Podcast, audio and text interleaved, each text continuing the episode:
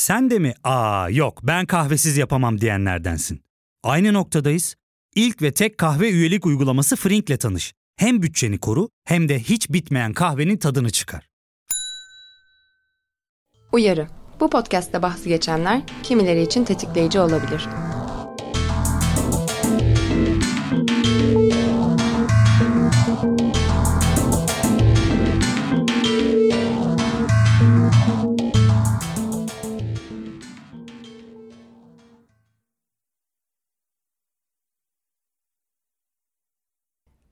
HIV ile yaşayanların ayaklandığı, ilaç firmalarını protesto ettiği, isyan ettiği, LGBT artı hareketiyle el ele verdiği bir dönem.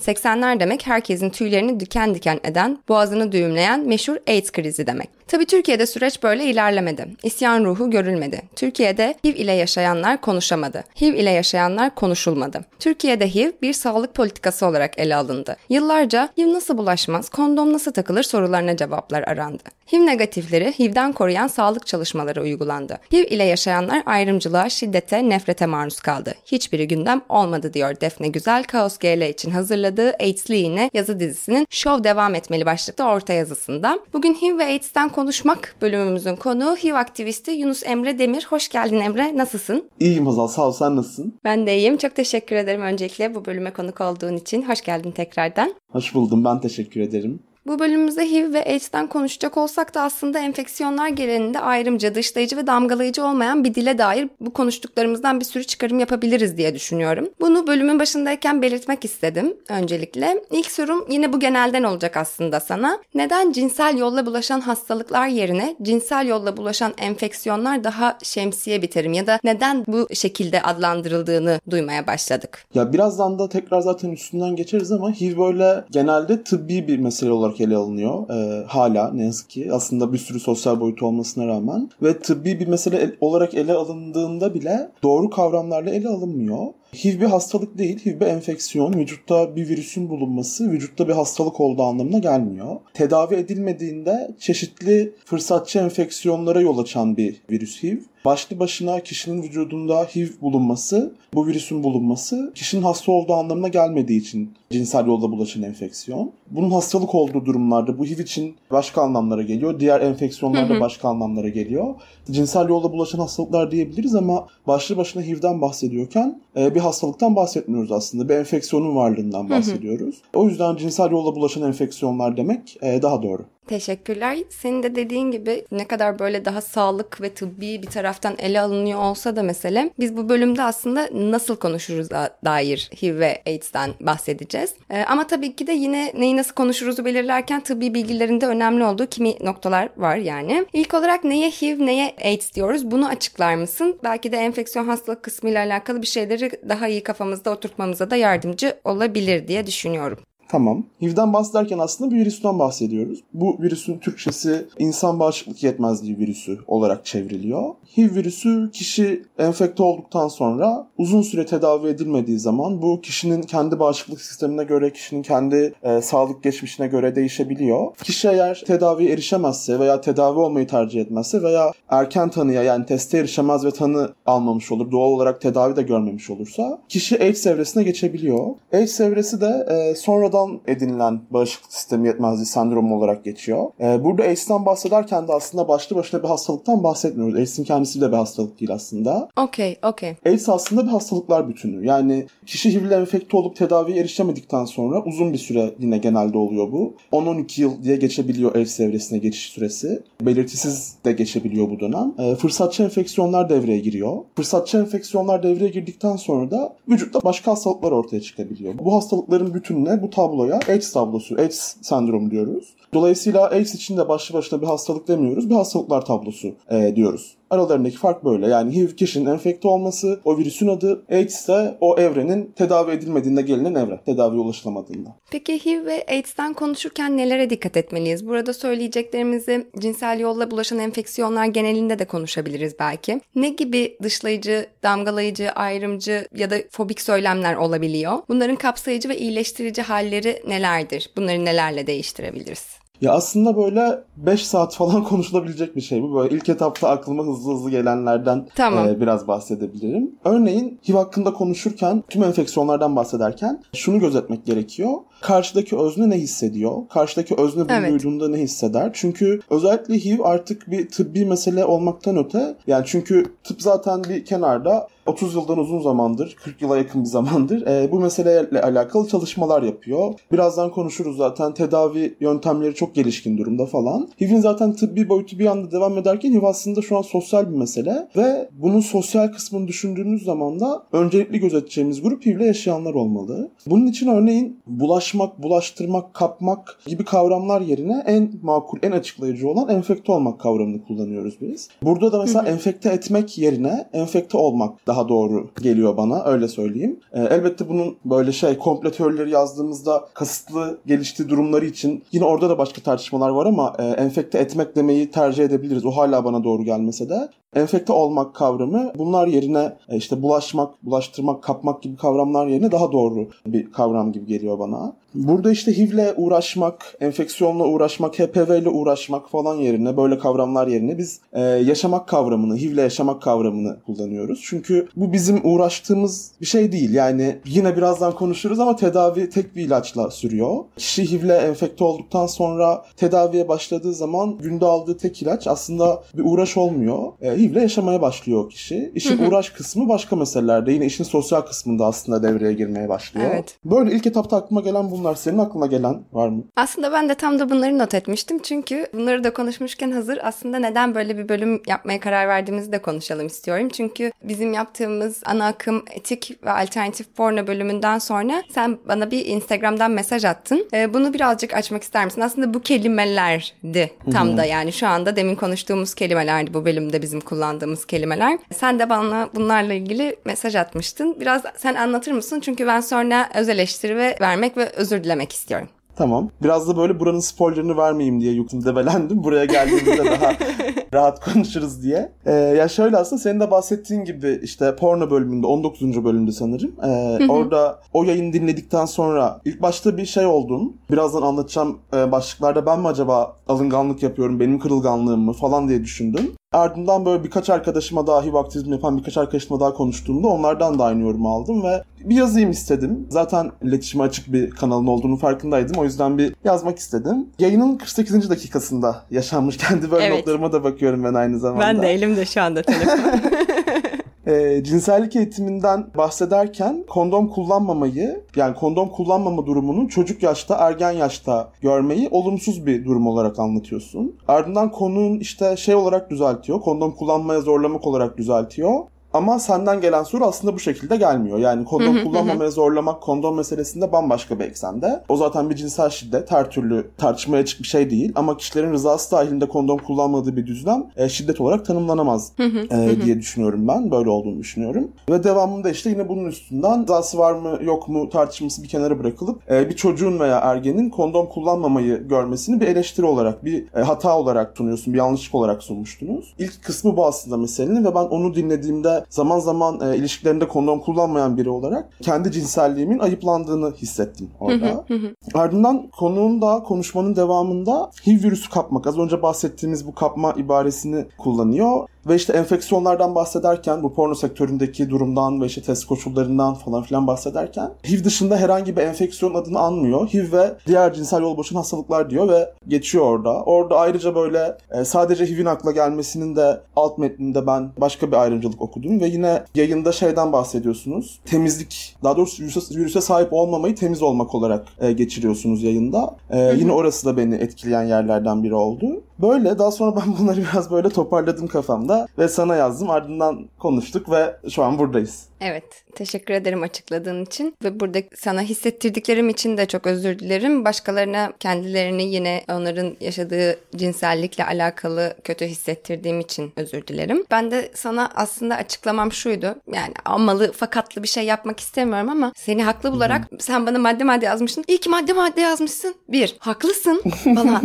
Çünkü böyle iki, haklısın. Birazcık onları açayım istiyorum. Kondom kullanmakla alakalı olan kısımda evet dedim haklı haklısın çünkü kondom kullanma baskısı yapıyorum bu defa ve ben başka bir şeyleri başka bir tarafa itiyorum. Aslında durmam gereken yer korunmanın olup olmayacağına dair bir diyalog olması gerekirken ben burada çocuklar kullanılmadığını gördüğünde bundan kötü etkileniyor diyorum. Ama aslında çocukların görmesi gereken kondom kullanımından önce ya da kondom kullanılmamasından önce kondom kullanıp kullanılmayacağına dair o yapılan diyalog çocukların hı hı. bunu görmesi gerekiyor. Bu kısım böyle ve ben böyle bunu başka bir yerden vurguladığımı fark ettim. Çok teşekkür ederim. Bulaşmak yerine enfekte demeye başladım senin mesajından sonra. Uğraşmak yerine yaşamak demeye başladım. Bir yerde hastalık dedim konuşurken sonra hemen geri aldım. Yani bütün eleştirilerinde çok haklısın. Konuğumla o bölümümün konuğuyla paylaşmadım ıı, senden gelen mesajı ama o da açık bir insan. Hani tabii ki de onun adına e, bir özür dileyemem ama onunla da konuşuruz ve bir şeyler duyarız ondan diye de tahmin ediyorum. Temiz olma durumuyla alakalı neden böyle bir şeyi fark etmediğime ben de şaşırdım ama yani kesinlikle bir şeyden negatif olmak temizlikle eş tutulmamalı. Hı hı bu şekilde. Özür dilerim tekrardan. Umarım daha kapsayıcı ve iyileştirici bir dil kullanacağımdır bundan sonra. Çok değerli buluyorum bu geri dönüşleri. Gerçekten değiştiriyorum, fark etmeye başlıyorum. Mesela bu bölümle alakalı hazırlanırken okuduğum materyallerde ya da bir şeylere bakarken çok daha farklı bir gözle bakıyorum. Senin bana söylediklerin olmasa ha bunlar da böyle bahsediyor. Neden burada bunun bu, böyle bahsedildiğinin vurgusunu anlayamamış olabilirdim.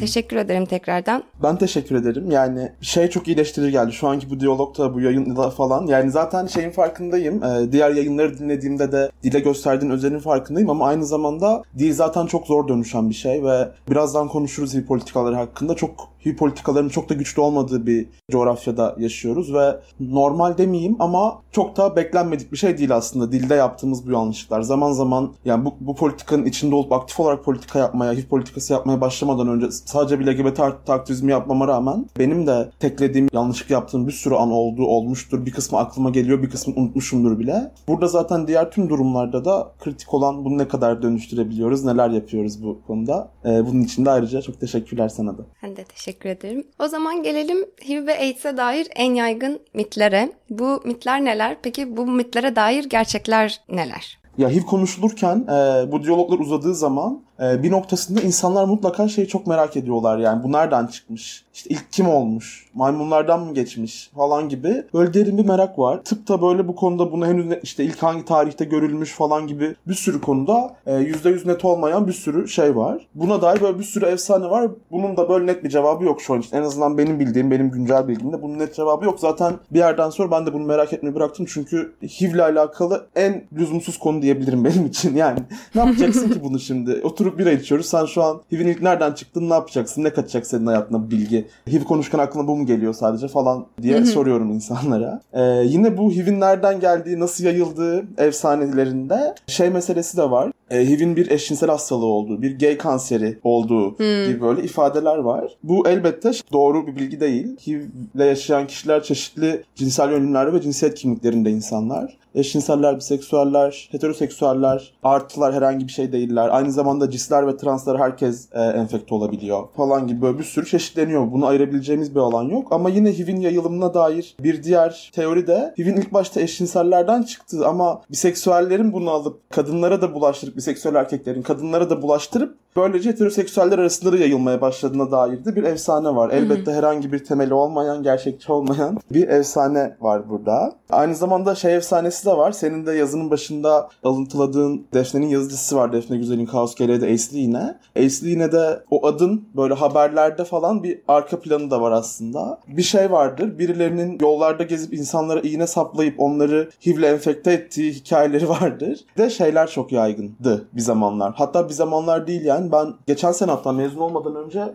e, okul grubunda görmüştüm bu şeyi. okul grubuna atılmıştı bu. İşte ülkeye muzların içinde HIV virüsü soktular gibi Değil mi? haberler. Öyle bir şey Evet. Evet. evet şırıngaya şey yapıp meyveleri aşılayıp e, virüsü ülkeye soktular. Hepimizi HIV yapacaklar, işte hepatit yapacaklar gibi haberler dolanıyor. Böyle mitler var elimizde HIV ve AIDS ile alakalı. Aynı zamanda şey de yani çok gerçek bir geldiği için mit gibi gelmiyor çoğu zaman bu ama işte HIV'in hala e, öldüren bir e, sağlık durumu olduğuna dair de mitler var. E, hı hı. Yine tedavi erişim konusunda bunu konuşuruz ama HIV çok uzun zamandır tedavi edilebilen ve öldürmeye geçtik. Kişilerin günlük yaşamlarını, sağlık durumlarını etkilemeyen de bir enfeksiyon. Şu an aklıma bunlar geldi. Senin bahsetmek istediklerin var mı? Benim aldığım notlar arasında ben bu notları şeyden hatırlayarak aldım. BBC Three'nin böyle atıyorum HIV ile yaşayan birine ne sorulmaz, albino olan birine ne sorulmaz gibi böyle bir serisi var. O seride geçiyordu ve işte sordukları soru işte kaç kişiyle yattın? Çok eşlisin sanırım. Bir sürü kişiyle yattın. Ve orada bir cevap var böyle tek bir ilişkilenme yetiyor. Bu böyle çok eşli olması gerekirmişe dair kişinin bir mit biliyorum ben. Ama öyle bir şey de yok. Gerçekten bir ilişkilenme yetebilir enfekte olmaya. Bir de aslında o AIDS'li iğne başlığı altında şeyi de anlat yani. HIV'le yaşayan kişiler ya kurbandır ya da saldırgan. Ya iğnenin kurbanı ya da iğnenin batırıcısı gibi mit de var.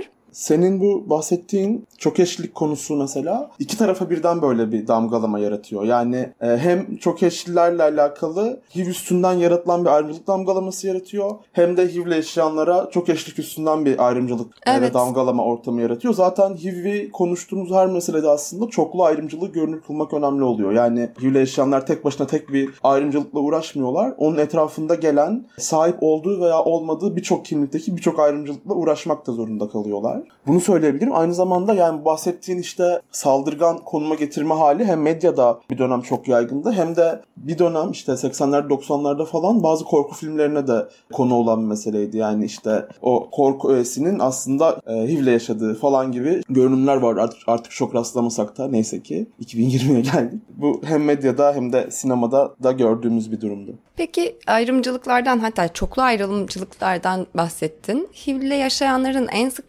karşılaştıkları ayrımcılık ve hak ihlalleri nelerdir? Ee, bunları belki birkaç konu başlığı altında açıklarsın. Ya en önemli mesele tabii ki damgalanma ve dışlanma oluyor. Yani HIV meselesi açılmanın çok zor olduğu bir mesele. Açılmak zor çünkü arkasından gelen bir sürü ayrımcılık süreci oluyor, uğraşılması gereken bir sürü dışlanma süreci oluyor ve aslında yasal olarak da şey bir mesele değil. Elimizin güçsüz olduğu bir mesele olmamasına rağmen hem resmi kurumlarda hem özel hayatta çok fazla uğraşılması gereken bir mesele haline geliyor. Ya burada en önemli başlık sağlık hizmetlerine erişim oluyor. Yani e, HIV'le yaşayanlar evet ilaç tedavisine ücretsiz erişiyorlar eğer Türkiye Cumhuriyeti vatandaşlarsa. Değillerse başka zorlu süreçler var bir süredir ülkede. Mülteciler ve göçmenlerin uğraştığı, mülteci ve göçmen HIV yaşayanların uğraştığı. Ama sağlık hizmetlerine erişim tek başına ilacı almakla bitmiyor. Yani birincisi herkesin zaten muzdarip olduğu bir randevu alma, her aldığı randevuda aynı doktoru görememe, takibini her seferinde başka doktora açılmak zorunda kalma, aynı hastaneye gitse bile. Çünkü eğitim araştırma hastanelerine gidiliyor ve başka doktoru görüyorsun ve onunla tekrar süreçlerini konuşuyorsun. Bir böyle bir mesele var. Sağlık hizmetlerine erişirken. Diyelim randevu aldın gittin doktorun da işte düzenli takip ediliyorsun falan. Şey meselesi var yani ilacı evet doktor yazdı ama bu sefer de hangi eczaneden alacaksın meselesi var. HIV'le yaşayanların en çok düşündüğü meseledir o. Yani eğer çevresine açık değilse ki çoğu insan açık değil. Evine en uzak yerdeki eczaneyi bulmaya çalışır. O eczaneden ilacını alır. Hatta böyle o ilaç verilirken şey verilmez. Ağrı kesici aldığın gibi verilmiyor o ilaç. Marketten ped alıyormuşsun gibi.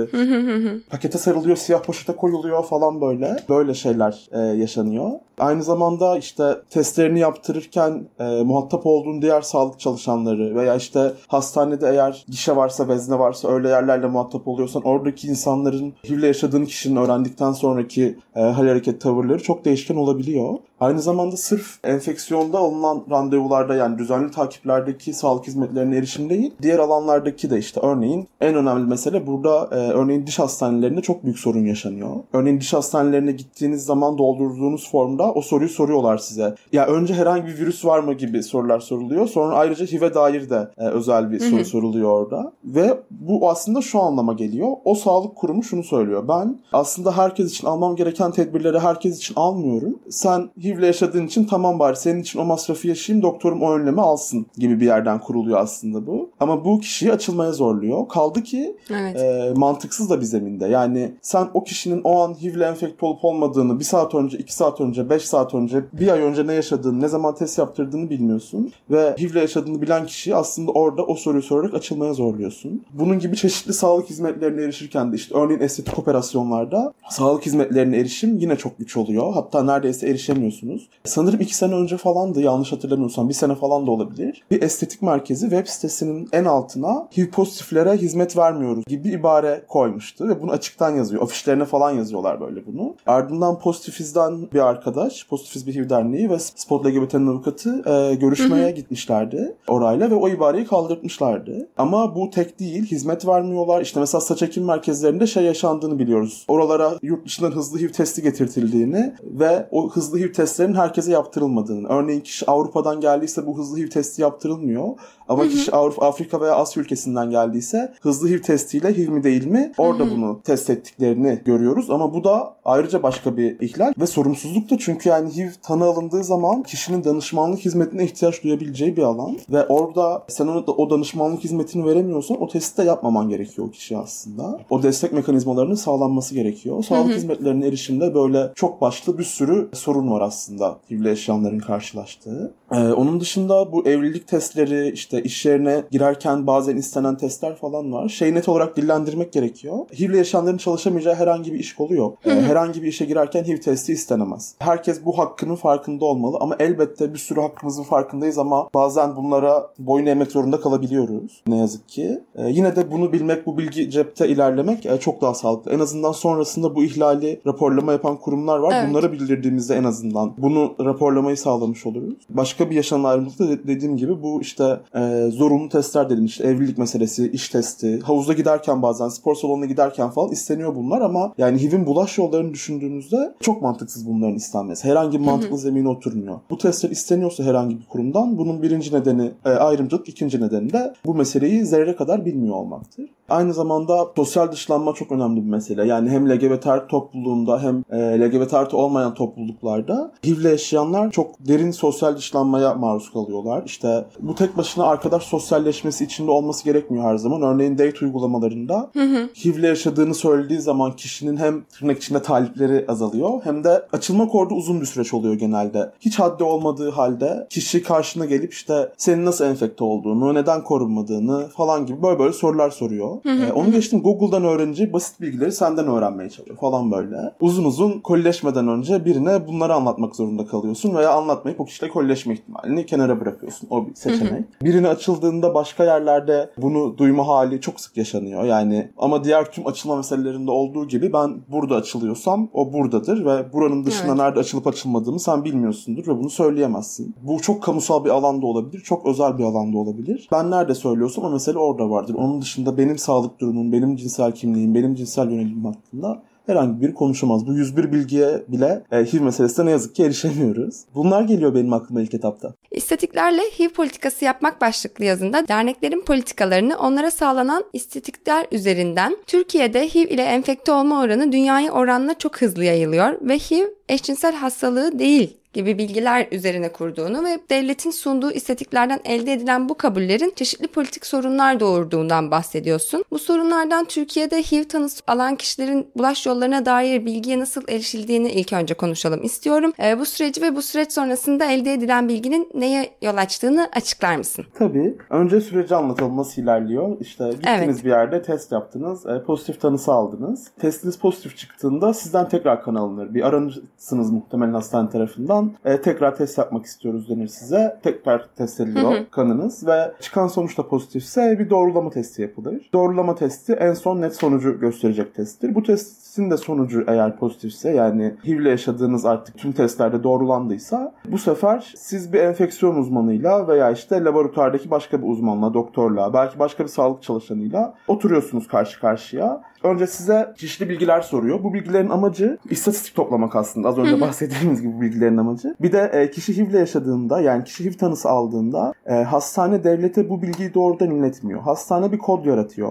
Tanı aldığınız yer sizin adınızdan, soyadınızdan, baba adınızdan ve doğum tarihinizden oluşan bir kod yaratıyor. Bu aynı zamanda anonimliği de sağlayan bir mesele. E, devlete iletilen bir bilginin anonimliğini. O kodunuzla birlikte size dair istatistiği iletiyor devlet. O sorular arasında şöyle sorular var. Cinsel yöneliminiz ne? Uyuşturucu geçmişiniz ne? gibi soruları soruyorlar size. Hı hı. Ve birçok insan için şu çok zor. Yani karşısında bir doktor var. Çok yeni tanı almış ve o doktora cinsel yönelimin ne sorusunu yanıtlamak çok zor birçok insan için. Evet. Kaldı ki bazen bu soruyu doğrudan sormayabiliyorlar. Örneğin şöyle yöneltebiliyorlar bu soruyu. Gaysin değil mi? gibi bir soru gelebiliyor hı, mesela hı, sana. Hı, gaysin değil mi sorusuna hayır biseksüelim dediğinde mesela oraya yine de gay yazabiliyorlar falan gibi. Hmm, o verinin çok, çok garip alındığı, beyanın da ciddiye alınmadığı ve aynı zamanda doğrudan bir otoritenin o veriyi almaya çalıştığı bir sistem var. Şey biliyoruz birçok insan o bilgi alınırken doğru cevabı veremiyor, vermiyor, vermek istemiyor ki çok da meşru bu yani. Kişi bu cevabı vermek istemeyebilir. Ama her sene Sağlık Bakanlığı tüm dünyada yapılır bu arada. Yani işte nasıl bulaşıldığına dair e, veriler paylaşılır. Bu veriler paylaşıldığında şunu görüyoruz. Heteroseksüel cinsel ilişkinin oranı homoseksüel cinsel ilişkiye göre oradaki tanımlarıyla söylüyorum daha yüksek.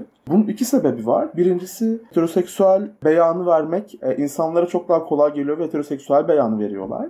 Hı hı. İkincisi yani toplumdaki sayıları oranladığında aslında o, o oranı her grubun kendi içinde alman gerekir. Ama o, o oranı arka arkaya koyup o %46 bu %14 o zaman demek evet. heteroseksüellerde daha yaygın dediğinde evet şey önemli bir vurgudur. HIV eşcinsel hastalığı değildir. Bu çok önemli bir vurgu. Ama tek başına bu vurgu üstünden ilerlemek hem homofobiyi hem de HIVfobiyi güçlendiren bir e, alan yaratıyor. Bu çok sık kullanılır bu e, evet. istatistik. Cinsel sağlık eğitimlerinde de HIV politikası yapılırken de çok sık kullanılır. Ama bu şuna yol açıyor. Türkiye'de devletin e, Sağlık Bakanlığı tarafından oluşturulan tüm hedeflere baktığımızda, HIV ile alakalı hedeflere, raporlara falan baktığımızda eşcinsellerin neredeyse yok sayıldığını görüyoruz. Ve devlet bunun savunusunu isterse şuradan kurabilir. Heteroseksüeller daha yaygın, eşcinsellerde bu oran zaten çok düşük. Savunusu gelebilir ki geliyor da zaten. Yani bu yapılan bir savunu, söylenen bir e, ifade ve bu alanda LGBT artıların yaşadığı çoklu ayrımcılık sırf bu yüzden yani yaratılmaya çalışılan pembe bulut yüzünden ve yaratılan çoklu ayrımcılık yüzünden görünmez kılınıyor aslında. Böyle bir sorun yaratıyor.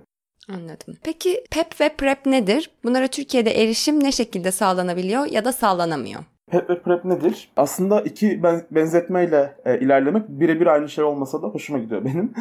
PEP'i ertesi gün hapı, PrEP'i de doğum kontrol hapı gibi düşünebiliriz aslında burada. PEP temas sonrası yani korunmadığınız partnerinizin HIV'le yaşadığını düşündüğünüz temaslar sonrasında kullanmanız halinde yine doktor kontrolünde kullanmanız halinde virüsün vücuda yerleşmesini engelleyen bir tedavi yöntemi. Bunun Türkiye'deki kullanımı genelde sağlık çalışanlarına ve cinsel şiddetten hayatta kalanlara dönük oluyor e, aslında. Ya olması gereken bu Türkiye'deki yasalara ve koşullara göre. Ama böyle ilerlemiyor. Sağlık çalışanları yine günümüzde yani son zamanlarda daha kolay erişebiliyorlar buna. Onda da zaman zaman zorluklar yaşanabiliyor bu arada. Ama özellikle cinsel şiddetten hayatta kalanlara işte örneğin e, failin HIV'le enfekte olup olmadığını bilip bilmediği soruluyor. Yani sorulabilecek en mantıksız soru ve bu bilgi elinizde yoksa biz size bu tedaviyi uygulayamayız deniliyor. Zaten şöyle gariplikler var burada. Bunu yapabilecek olan Türkiye'de PEP tedavisini eriştirebilecek olan bu uygulamada böyle bu arada. Teoride, yasada bunun karşılığı nedir bilmiyorum ama nereye gidersek gidelim. Bize bunu bir enfeksiyon uzmanının uygulayabileceği söyleniyor. Ama örneğin acillerde hafta sonları enfeksiyon uzmanı bulamıyorsun. Bayram tatillerinde enfeksiyon uzmanı bulamıyorsun. Ve bu tedavi, PEP tedavisi 72 saat içinde başlanması gereken bir tedavi. Ve örneğin 9 günlük bir bayram tatili var. Kişi enfeksiyon uzmanı bulamıyor bu tedaviye erişemeyecek mi? Evet erişemeyecek anlamına geliyor aslında. Hı hı. Türkiye'de PEP'e erişim o yüzden oldukça zor. Hı hı. Ee, burada elbette bazı aktivizme de değmiş doktorlara ulaşabildiğinizde size çeşitli kolay yollar bulabiliyorlar bazen. Ama bu herkes için her zaman ne yazık ki mümkün değil. Kişilerin bu temel hakka, bu tedavi hakkına erişmesi Türkiye'de çok zor. PrEP de aynı şekilde. PrEP temas öncesinde kullanıldığı zaman e, etkili olan bir ilaç. Virüsün vücuda yerleşmesini engelleyen bir ilaç. Bu arada bu ilaçlar zaten normalde de de genelde e, yaygın HIV tedavisinde kullanılan ilaçlar. Yani parayla satın alınabilen ilaçlar ama hı hı. E, PEP'te de PrEP'te de en önemli şey bunu doktor kontrolünde yapıyor olmak. Yani diğer zaten kullanacağımız tüm ilaçlarda bu böyle. Doktor kontrolünde yapılmadığı zaman doğru şekilde çalışmayabilir. Başka koşullar ortaya çıktığında bunun takibi kontrolü sağlanamayabilir. O yüzden eczanelerden erişilebilse de bunları ki fiyatları çok pahalı. Bunu doktor kontrolünde yapmak en sağlıklısı, en makulü. PrEP'te vücuda virüsün önceden kullanıldığında yerleşmesini engelleyen bir tedavi yöntemi. PrEP'e de Türkiye'de erişim yok ne yazık ki. Dünyanın çeşitli yerlerinde şu an e, yapılan politikalar sayesinde PEP ve PrEP'e çeşitli grupların erişimi kolaylaştırılıyor. Ama Türkiye'de ne yazık ki e, yaygın HIV politikası yapan kurumlar, HIV dernekleri PEP ve PrEP'i ya yeni yeni gündem ediyorlar ya da hala hiç gündemlerini almadılar. Reçetene yazdıramadığın bir ilaç. Ücretsiz erişemediğim bir ilaç. Ama zaten alabilsek de doktor kontrolünde olması en sağlıklı olanı. Yani PrEP örneğin düzenli kullananlar e, tıpkı HIV ile yaşayanlar gibi 3 ayda bir doktor kontrolüne gidip karaciğer değerlerine, diğer cinsel yolla bulaşan enfeksiyonlar için e, yaptıracağı testlere falan bunların takibinin yapılması e, çok önemli. E, o yüzden burada talep edilmesi gereken bunun doktor kontrolünde ücretsiz şekilde erişilebilir hale gelmesi. Ama ne yazık ki Türkiye'de şu an için bu koşullar sağlanmıyor. Anladım. PEP ve PrEP'in HIV negatif kişiler için olduğunu söyleyebilir miyiz? Evet, PEP ve PrEP ile yaşamayanlar için. Peki Türkiye'de HIV ile yaşayan insanlar tedaviye nasıl ulaşıyorlar? Ee, az önce de söyledik. Türkiye'de HIV tedavisine erişmek Türkiye vatandaşları için ücretsiz. Yani şu an devamında anlatacağım her şey e, Türkiye vatandaşları için anlatacağım. Şu an böyle son bir buçuk yıldır falan mülteci ve göçmenlerin ilaca erişirken yaşadığı bazı zorluklar var. Şu an güncel durumda neler oldu bilmiyorum. Bir sürü kurum bir sürü yerden çaba gösteriyor bununla alakalı ama bir süredir bu konuda bir sorun yaşanıyor. O yüzden şimdi anlatacağım. Türkiye'de yaşayan e, Türkiye'liler, Türkiye Cumhuriyeti vatandaşları için e, anlattıklarım olacak. Tanı aldıktan sonra bir eğitim araştırma hastanesinde veya takipli olduğunuz özel hastanede ilacınızı yazdırıyorsunuz. Eczanenize gidiyorsunuz ve ilacınızı alıyorsunuz. Normalde eğer yeni tanı değilseniz 3 ayda bir e, kontrole gelmeniz bekleniyor. 3 aylık ilaç yazılıyor size. İlk tanı aldığınızda da e, bir aylık yazılıyor. Bir ay sonra gidip devamında 3 ayda bir doktor kontrolüne gidiyorsunuz ve ilacınızı yazdırıyorsunuz. E, aslında randevu alabildiğiniz zaman, hastanede ayrımcılığa uğramadığınız zaman ve eczanede ayrımcılığa uğramadığınız zaman hızlı bir süreç, kolay bir süreç ve zorlamayan bir süreç. Şu an için ilacın herhangi bir ücreti yok. Ücretsiz erişiliyor ilaca. Hatta böyle şeyde yaşanıyor ya eczanelerin çok pay aldığı bir ilaç, HIV ilaçları ve HIV tedavisi görenler, HIV ile yaşayanlar eczacılar tarafından çok sevilen bir gruptur. Ee, böyle evlere ilaçlar yollanır. Sistemde gözüken 10 lira muayene ücreti varsa onu almazlar zaten falan böyle kurye ücretsiz karşılanır falan. Orada böyle bir eczacıların da şeyliği var. Kollarını açmış bekliyorlar aslında. Ama bu arada orada başka bir ayrımcılıkla da karşılaşılabiliyor. Biz bunu Şişli Etfal'de yaşamıştık, görmüştük. Aynı zamanda başka yerlerde de işte Ok Meydanı falan filan gibi çeşitli hastanelerin önlerinde de bunun yaşandığını duyduk. Şöyle, eczanesi böyle daha ara yerlerde kalan, hastanenin tam karşısında olmayan ve işte dolayısıyla HIV kontrolü için hastaneye giden kişinin göremeyeceği yerde olan eczacılar kalfalarını falan böyle hastane önüne yolluyorlar. E, enfeksiyon kliniği önüne yolluyorlar hatta. Orada genelde lubunya gördükleri kişilerin yanına yanaşıp sohbet etmeye başlıyorlar. Sohbet biraz ilerledikten sonra kartlarını veriyorlar ve bunu genelde lubunya gördüklerine yapıyorlar. Bizim de işte eczane burada hadi ilacı gelin bizden alın.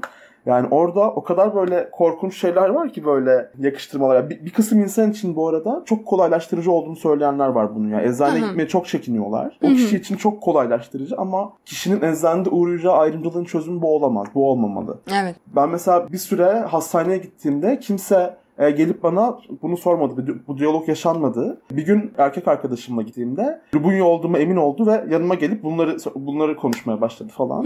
E, en son böyle hatırladığım hastane bahçesinden hastanenin sonuna kadar bas bas bağırdığımı, e, yol boyu bağırıp onu kovduğumu hatırlıyorum. Böyle silik silik sahneler. Çok sinirlenmiştim çünkü.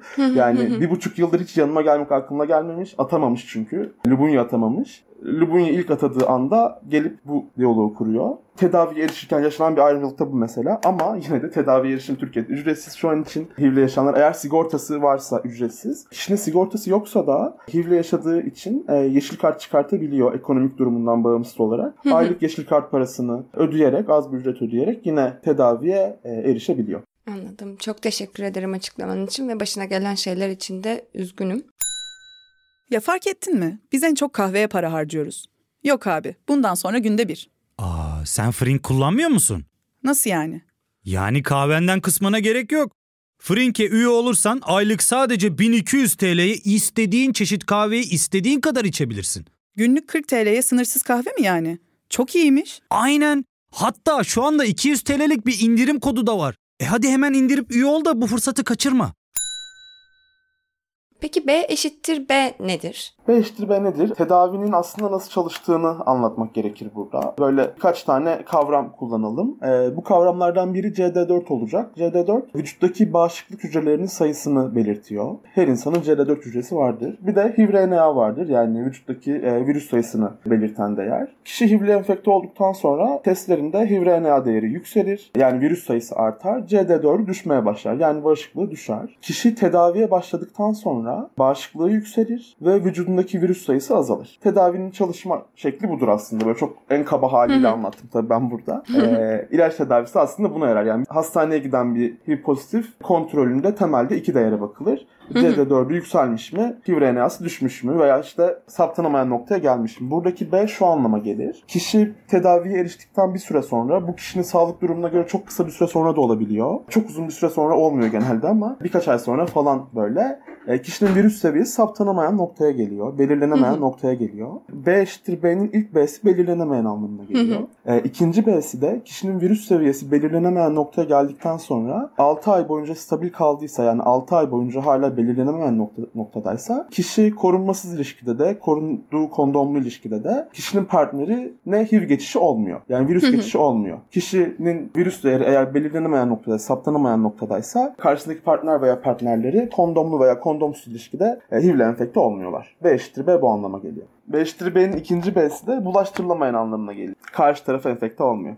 Kaos yayınlanan riskli davranış başlıklı yazında okuyucuya sorduğun soruları birbirimize yöneltelim istiyorum. Cevaplarına dair de düşündüklerimizi paylaşırız. Sence HIV ile enfekte olmak bir hatanın sonucu mudur? Değildir. Yani kişinin daha doğrusu hata algısına, hata olarak e, neyi tanımladığına falan he- her şeye bağlı olabilir. Yani kişi gerçekten o gün o gece e, yaptığı herhangi bir şeyi o gün o gece o gündüz e, şey hata olarak görüyorsa e, bu kişinin kendi değerlendirmesinde hata olarak görülebilir ama e, başlı başına HIV ile enfekte olmayı bir hata olarak tanımlama, bunu kişinin koşullarından bağımsız şekilde doğrudan hata noktasına getirmek elbette ayrımcılıktır. HIV ile enfekte olmanın kendisi bir hata değildir. Cinselliklerimizde yaşadığımız iyi veya kötü, duygusal işlerimizde ve- veya yaşadığımız iyi veya kötü her şeyi hata olarak tanımlayabilir veya tanımlayamayız. O an korunmak, korunmamak veya diğer tüm durumlarda hata olarak tanımlanabilir veya tanımlanmayabilir. Ama bunu kişinin sadece kendisi yapabilir. Bunu HIV ile enfekte olma durumu üstünden bir hata olarak tanımlayamayız. Evet ve ben de şey eklemek istiyorum. Bunu HIV ile enfekte olmayı bir hata olarak tanımlama baskısı da kurarsak yani böyle tanımlanmasını istersek yaşanan çok e, güzel dakikaları o cinsel ilişkilenmenin içerisindeki vesaire hani yaşanmış olabilecek çok güzel vaziyetleri de göz Evet. ardı etmiş oluruz diye düşündüğümü eklemek istedim. Senin söylediklerine ben de katılıyorum. Yine aynı yazında HIV'e dair yaptığın okumalarda en çok karşılaştığın kelime grubunun zaten yazının başlığı da olan riskli davranış olduğunu söylüyorsun. Özellikle HIV ile alakalı bilgilendirme met- metinlerinde HIV ile yaşamanın artık zorlu olmadığından, tedavinin ne kadar e, erişilebilir olduğundan bahsedilmesine rağmen bu gerçek de biliniyor olmasına rağmen HIV ile enfekte olmak neden risk olarak tanımlanıyor? Hayatlarının sonuna kadar HIV ile yaşayacak bir sürü sağlıklı insan bu riskli davranış söz öbeğini duyduğunda nasıl hissediyor olabilir? HIV ile yaşayanların cinselliği hatta genel olarak herhangi bir cinsel yolla bulaşan enfeksiyona sahip olanların cinselliği sürekli ayıplanan ve sorgulanan ve aslında yanlışlanan bir yerde duruyor. Az önce bahsettiğimiz hata konusu da bununla çok benzer bir eksenden geliyor aslında. Biriyle yaşanan cinselliğe, biriyle yaşanan duruma, herhangi bir duruma kişinin HIV statüsünden dolayı, HIV durumundan kaynaklı risk atfetmek aslında şeyden geliyor. Hem meselenin toplumsal taraftaki ayrımcılığından kaynaklı geliyor hem de hala bu meselenin tıp dilinden çıkamamış olmasından kaynaklı geliyor. Elbette bir sağlık durumu HIV e, ve diğer enfeksiyonlar sağlık durumlarını ifade ediyor. Ama az önce de söylediğimiz gibi meseleyi oradan çıkartıp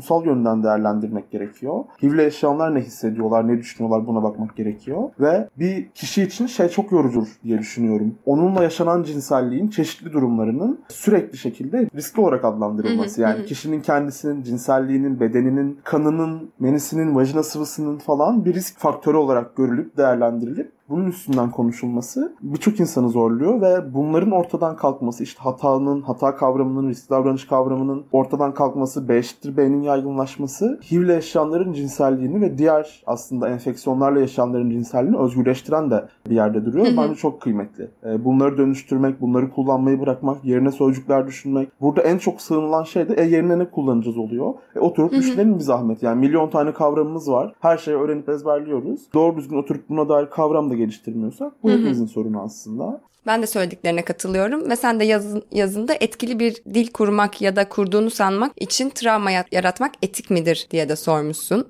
Aynen ee, öyle. Yine sorduğun sorulardan biri buydu bu yazıda senin de. Peki HIV ve AIDS'e dair medyada ne gibi sıkıntılı söylemler üretiliyor ve medyanın sunumunda illa bu metin olarak olmayabilir belki görsel bir sunumunda başka ne gibi ayrımcılıklar ve dışlayıcılıklar var? Medya bu konuda ne yapabilir? Ya e, AIDS krizi kavramı veya işte hastanede AIDS'li hasta felaketi, doktora HIV bulaştı falan gibi böyle o yaşanan olayı yani hastanede yaşanan bir olay muhtemelen ya bir kazadır. İşte doktorun eline iğne batması ve doktor devamında enfekte olduysa ya sorumsuzluktur ya da tepe erişememiştir. Ya da tedbirsizlikten ortaya çıkan başka bir durumdur. Ee, burada ortaya çıkartılması gereken şey hem o sırada hastanede olan ve herhangi bir sağlık hizmetine erişmeye çalışan HIV'le yaşayanın e, bu hizmete erişmekte e, yaşadığı sorun gündem olması gerekirken ve aynı zamanda doktorun da belki e, veya sağlık çalışanının yeterli ekipmana e, erişememe sorunu burada gündem olması gerekirken burada gündem edilen şey birdenbire HIV oluyor. Ama aslında e, işin cezbeden kısmı bu olduğu için burada mesele oluyor. Orada hilal konuşulmuyor, orada hak temel herhangi bir mesele konuşulmuyor. Orada gündem edilen şey kişinin HIV statüsü oluyor. Veya işte HIV'i başka sık gördüğümüz haberlerde fuhuş baskını haberleri oluyor. İşte şu kadar yabancı uyruklu kişide şu kadar virüs bulundu gibi haberlerle böyle sayısal verilerle arka arkaya verilen hem seks işçilerine dönük ayrımcılık körükleniyor hem HIV'le yaşayanlara dönük ayrımcılık körükleniyor. Evet.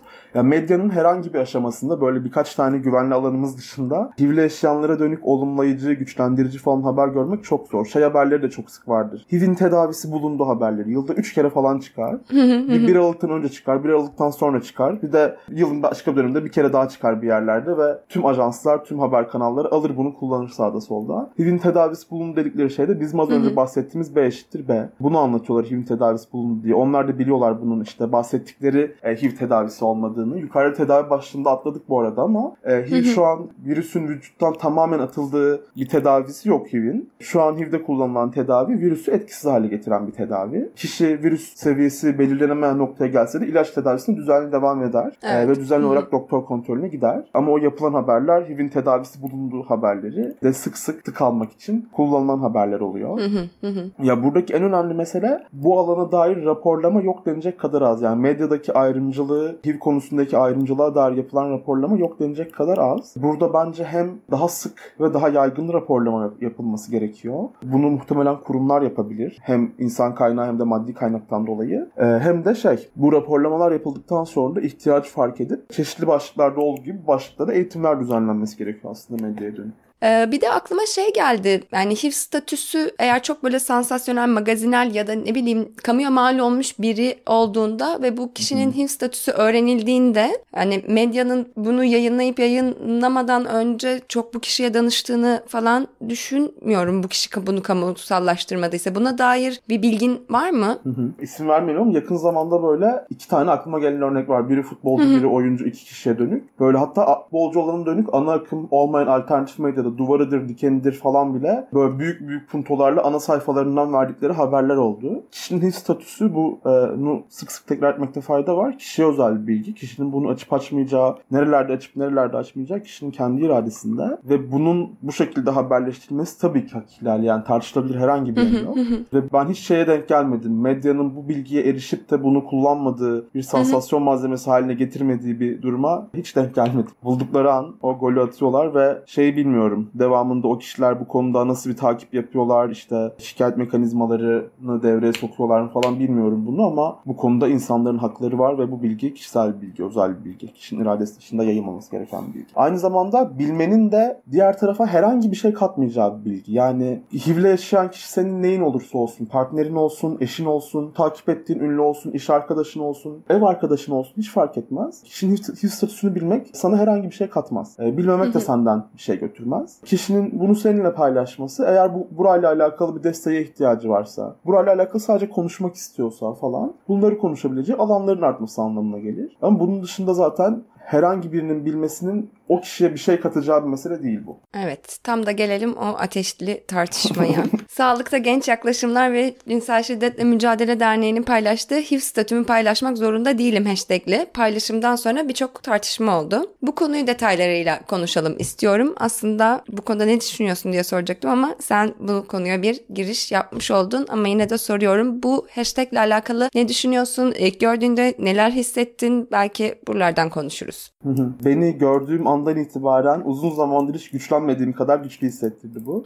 Sağlıkta Genç Yaklaşımlar Derneği'nde 3 yıla yakın bir süredir sanırım. Evet 3 yıla yakın bir süredir cinsel sağlık eğitmenliği de yapıyorum. CŞM'de iyi de tanıdığım, e, takip ettiğim zaman zaman dayanıştığım bir kurum ve bu iki kurumun bir araya gelip HIV'e dair bence Türkiye'de şimdiye kadar söylenmiş en güçlü sözlerden birini söylemesi çok önemliydi. E, beni çok güçlendirdi bu. E, bunun bu sözün doğruluğunu, gerçekliğine dair de e, yapılan tartışma e, aslında şey böyle iki alandan yürüdü bu tartışma. Biri etik alanından, biri de huk- hukuki anlamda yürüdü. Bu etik anlamda söylenen şuydu. Tabii ki soracağım partnerime bunu. Ta- tabii ki partnerim bana bunu söyleyecek. Tabii ki bu onun sorumluluğu. Gibi eksenlerden yürüdü. E, bunu anlamanın zaman zaman zor olabileceğini tahmin ediyorum. Yani bu bilgiyi paylaşmanın da bu bilgiyi sormanın da hem gereksiz hem de hak ihlali olduğunu, e, kişilerin anlamasının zor olduğunu anlayabiliyorum.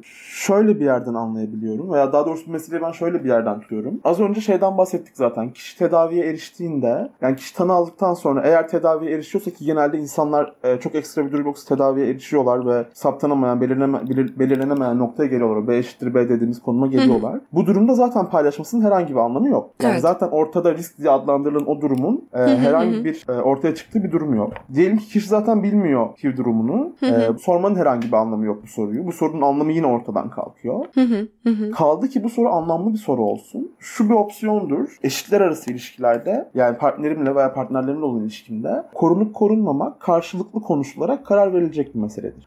Eğer benim HIV'e veya başka bir enfeksiyona veya başka bir duruma dair kaygım varsa ben korunmayı tercih ederim. Ee, ben sırf bu kaygımdan dolayı herhangi birine bu soruyu sorup onu travmatize etme. Çünkü HIV'e dair açılmak çok zor. Yani yaşanan tüm ayrıntıları düşündüğümüzde bu meselede açılmak çok zor. Benim o kişiyi travmatize etme, tekrar tetikleme, herhangi bir duygu yaşamayacak bile olsa onun özel bilgisini açmak zorunda bırakma durumum hak ihlali bence ve ayrımcılık. Eğer benim bir kaygım varsa ben kondom kullanırım ve kişinin HIV durumu bundan bağımsız olur.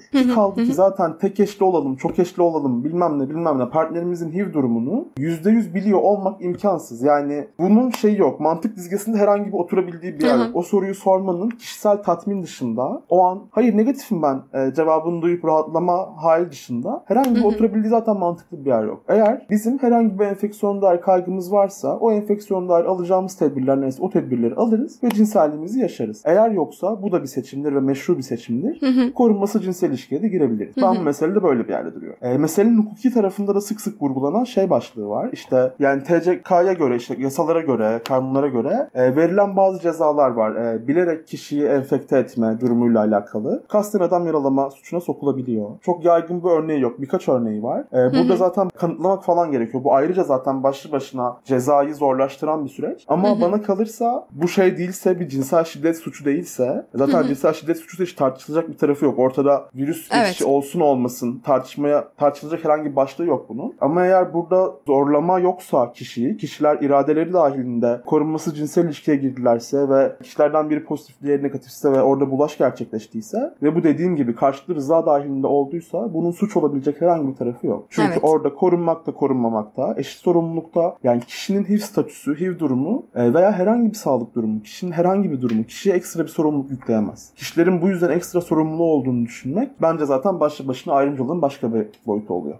Evet. Bu HIV statümü paylaşmak zorunda değilim hashtaginin şeye işaret ettiğini düşündüm. Yani senden onaya dair bir diyalog kurmanı ve korunup korunmamaya dair bir diyalog kurmanın altını çizdiğini düşünmüştüm ben de o hashtagin. Peki Türkiye'de HIV'e dair üretilen politikalarda ne gibi sıkıntılar var? Öncelikle şey söylemek önemli. Hem yapılan tüm aktivizmlerde, yapılan tüm politikalarda verilen emekler çok değerli. Şimdiye kadar Türkiye'de de e, HIV politikası yapmak, açık kimlikli HIV politikası yapmak çok fazla insan zaten yok. Oldukça zor, oldukça güç bir sürü kendi içinde başka zorluklar barındıran bir mesele. Ama verilen emeğin hakkını verip aynı zamanda oraları e, ele- eleştirip dönüştürebilir hale getirmek gerekiyor. Türkiye'de HIV'e dair üretilen politikalar hem doğrudan HIV çalışanları çalışan kurumlarda hem de HIV çalışmayıp bu konuya değen diğer kurumlarda temelde birkaç danışmanlık hizmeti dışında HIV negatifler için üretiliyor. Yani iki türlü HIV politikası vardır. Biri HIV negatifler için üretilen, biri de HIV pozitifler için üretilen. HIV negatifler için üretilen tırnak içinde korumaya dönük e, politikalardır. O kişi, HIV negatif kişi HIV'le enfekte olmasın diye e, eğitmeye, düzenli teste göndermeye, kondom dağıtmaya falan dönük bir politikadır. HIV pozitifler için üretilen politika işte içinde danışmanlığı da kapsayan, hak ihlallerini raporlamayı da kapsayan, ihtiyaç dahilinde akran desteğini sağlayacak, e, akran grupları yaratmayı da sağlayan, PEP PrEP'i de gündemeden, B eşittir B'yi propaganda eden, devlet politikalarına müdahale edebildiğin zamanlarda tüm HIV'le yaşayan grupları, işte heteroseksüelleri de, LGBT artıları da, mültecileri de, seks işçilerini de kapsayan bir politika yapmaktır. Ama Türkiye'de ne yazık ki yaygın olarak e, HIV konuşulduğunda ki bunun en sık konuşulduğu dönem 1 Aralık'tır. Dünya AIDS günüdür. Ya örneğin şey çok artar 1 Aralık dönemi. Cinsel sağlık eğitimleri çok artar. Kendi gönüllülük yaptığım kurumdan da biliyorum. En yoğun talep o dönemde gelir. Ama 1 Aralık birazdan belki yine konuşuruz bu konuyu ama o günün anlamı o değil. Yani o günün başka bir anlamı var. Veya yine HIV konuşmak istiyorsan konuşman gereken şey kondom nasıl takılır değil. Ayrı bir cinsellik eğitimi, işte cinsel yol boşan enfeksiyonlara dair. E, bulaş yollarına dair başka bir eğitim olabilir. Onu ayrıca konuşursun ama sen bunun adını mesela HIV oturumu koyamazsın. HIV oturumu evet. koyuyorsan haklardan bahsedeceksin, e, yaşanan ihlallerden bahsedeceksin. O sunumun sonuna koyduğunuz 3 sayfalık bir de böyle ayrımcılıklar var şeyi. E, bunu hiçbir zaman karşılamıyor. HIV'den bahsediyorsak, HIV politikası yapıyorsak meselemizin odağında HIV'le yaşayanlar olmak zorunda. Meselemizin Hı-hı. odağında HIV'le yaşamayanlar olduğunda özneyi odağa almayan, hatta özneyi görünmez kılan ve alan kaplayan bir yerden yapıyoruz. Eğer sen HIV politikası yapmıyorsan git Cinsel Sağlık Derneği kur, cinsel sağlık eğitimleri ver, bitsin konu. Ama sen HIV derneği kuruyorsan, HIV derneğinde politika yapıyorsan odağına aldığın kişiler HIV'le yaşayanlar olmak zorunda. Sonra bakarız HIV'le yaşamayanların neye ihtiyacı varmış. Zaten dünyanın çoğunda HIV'le yaşamayanlar düşünülüyor. En azından HIV derneklerinde ve işte bence kadın derneklerinde, gençlik derneklerinde, sivil toplumda e, biraz da HIV'le yaşayanlara dönük politikaların üretilmesi gerekiyor.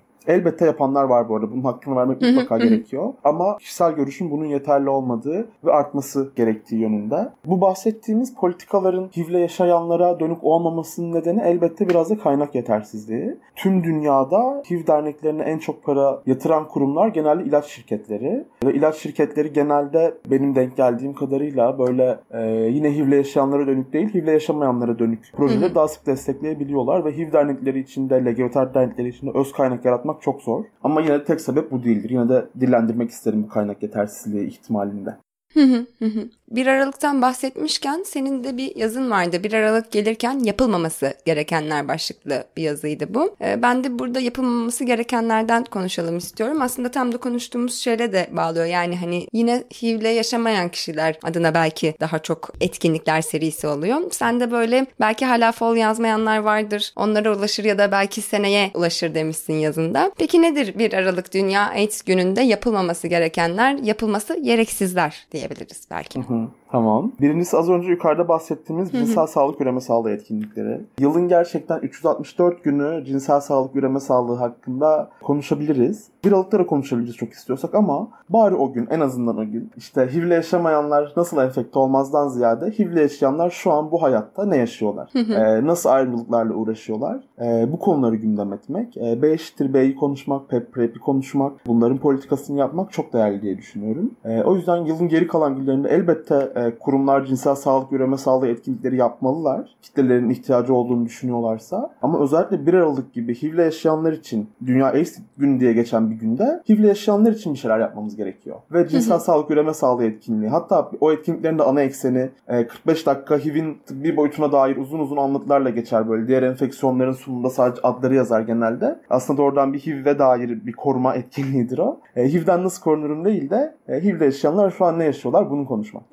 gerekir. Bir diğer mesele kondom dağıtma oluyor. Sıklıkla yapıyor. Her kurumun en sevdiği etkinliktir bu. Birkaç tane kondom dağıtan kurum ve marka var. Oralardan kondomlar geldiğinde 1 Aralık Partisi düzenlenir. Partinin girişinde kondomlar dağıtılır. İşte panel düzenlenir. Panelin girişinde köşede kondom vardır. Evet kondom pahalı ve erişimi zor bir şey. Ama HIV dediğinde aklına gerçekten senin kurum olarak kondom geliyorsa şu an bir dur düşün bence durduğun yeri yani. Çünkü HIV dediğinde dediğimiz gibi bir sürü başka meselemiz var ve o kondoma erişim meselesini gündem etmek istiyorsan otur başka bir etkinlik düzenle orada dağıt kondomunu. Ama HIV konuşurken kondomu doğrudan eşleştirdiğimizde burada yine HIV'le yaşamayanlara dönük e, koruyucu bir politika e, güttüğümüz e, gözler önüne seriliyor. Bir de HIV'li yaşayanlara dönük bir şeyler yaptığını düşünüp e, aslında çok da yapamayanlar var. Örneğin bazı film gösterimleri yapılıyor. HIV'le alakalı çekilen böyle çok başarılı, çok harika, çok az film var bence. Güçlendirici diyebileceğimiz çok az film ve belgesel var bence.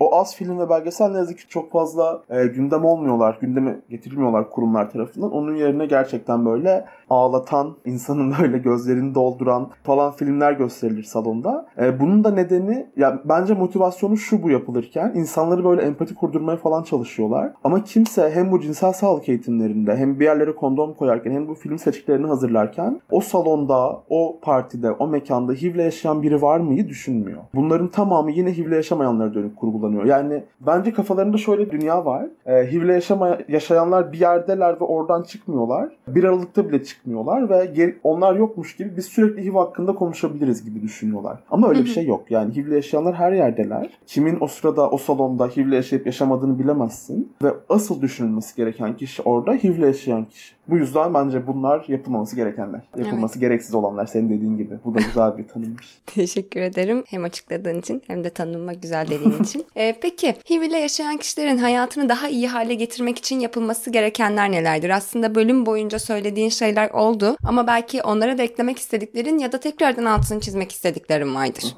Ya önce biraz böyle sivil toplumun sorumluluğundan bahsetmek iyi olur burada. Hem HIV, doğrudan HIV çalışan derneklerin hem e, meselesi buna değen işte e, LGBT artı derneklerinin, kadın derneklerinin, gençlik, çocuk hatta bence sakatlık çalışan derneklerin, mülteci hakları çalışan derneklerin falan tüm sivil toplumun bu meseleyi konuşurken aman sakın, sakın ama sakın kimse HIV'le enfekte olmasın ekseninden çıkartması gerekiyor. Eksen bu olduğu zaman zaten o korkuyu, o ayrımcılığı besliyorsun. Beslediğin gibi HIV'le yaşayanların sorunlarına zerre kadar değinmemiş oluyorsun. Bunu hiçbir şekilde görünür kılmamış oluyorsun. Aksine zaten orada yaşayan e, yani sen bunu yaparken hali hazırda orada olanları tekrar tekrar tetiklemiş de oluyorsun. Bir bundan bas, e, vazgeçmek gerekiyor. Burada yeni bir politika, yeni bir ağ örmek gerekiyor ve bu ağın e, HIV'le yaşayanları gözeten bir yerden e, örülmesi gerekiyor. Ya bu söylediklerimin e, şeye varmasını hiç istemem yani cinsel sağlık meselesinin, cinsel haklar meselesinin işte korunma yöntemlerine erişimin falan bunları olumsuzlayan bir yerden söylemiyorum bunları. Bunlar elbette gerekli. Ama biz burada HIV politikasından bahsediyorsak bizim odağa almamız gereken kişiler HIV'le yaşayanlar. Dolayısıyla güçlendirmek için bence sivil toplumun ve kurumların işte kimse bunun muhatabı üstüne düşen meselelerden biri bu. Meselelerden bir diğeri bu az önce bahsettiğimiz istatistik meselesi.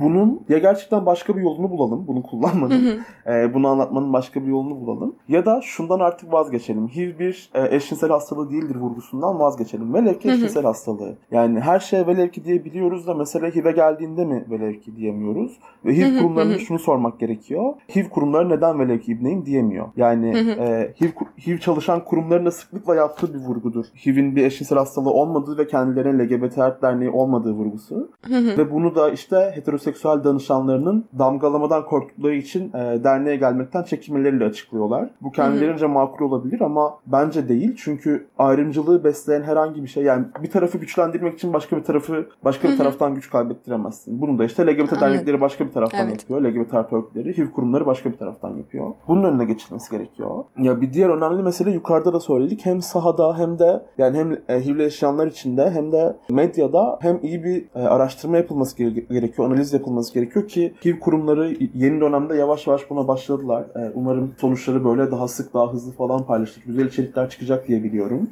Heyecanlıyım onlar için. Ellerine sağlık hepsinin. Ee, ama böyle bunların biraz daha yaygın, biraz daha geniş yapılması gerekiyor bu raporlamaların ve ilgili alanlardaki kişiler için de daha yoğun eğitimler düzenlenmesi gerekiyor bence. Yani özellikle sağlık çalışanlarının, diş hekimlerinin, doktorların falan bu eğitimlere daha sık tabi tutulması, bunun için aktif politika yapılması gerekiyor. Yani ge- genelde verilen eğitimler sağlık çalışanlarına hani nasıl o kaza yaşanmaz da sana iğne batmaz yönünde oluyor ama işin ayrımcılık boyutuna kimse girmiyor.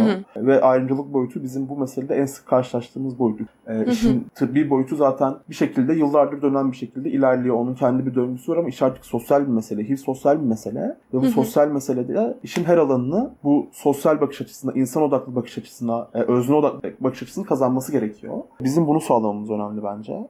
Bunlar geliyor benim aklıma. Çok çok çok teşekkür ederim gerçekten. Yani sen bana mesaj attığında da bölüm için hazırlık yaparken de bölümün akışında ve şu anda kayıtta bile bir sürü bir şeyi fark etmemi sağladın. Çok teşekkür ederim. Aynı zamanda Defne Güzel'in yazılarını da okudum bölümün hazırlığını yaparken. Ona da ayrıca teşekkür ederim. Yazıları bana ulaştırmıştı. Kaos GL'ye erişim e, yoktu çünkü web siteleri güncelleniyordu. Ne kadar HIV ile yaşamayan eksenden, o merkezden baktığımı ve özneyi ne kadar merkeze almadığımı fark ettim ve bununla da alakalı dönüşmekle alakalı çabalayacağım ve çok teşekkür ederim bununla alakalı. Çok çok teşekkürler yani. ben çok teşekkür ederim. Yani hem diyaloğa açık olduğun için hem bu alanı açtığın için hem de daha önceki yayınların için tamamı için çok teşekkür ederim. Çok besleyici benim için hepsi.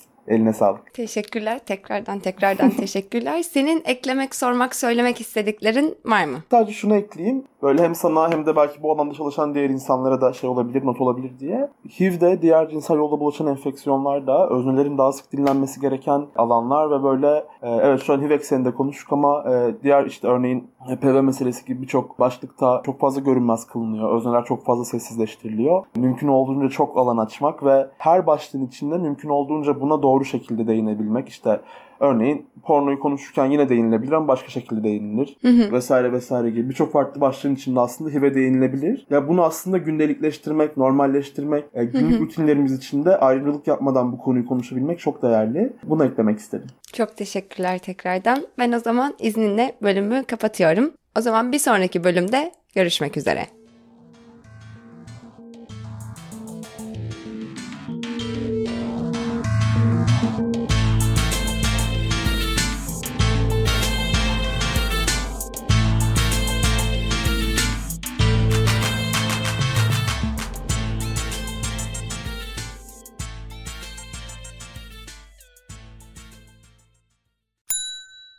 İlk ve tek kahve üyelik uygulaması Frink, 46 ildeki 500'den fazla noktada seni bekliyor. Açıklamadaki kodu girerek sana özel 200 TL'lik indirimden faydalanmayı unutma. Hadi sen de Frink üyeliğini başlat, kahven hiç bitmesin.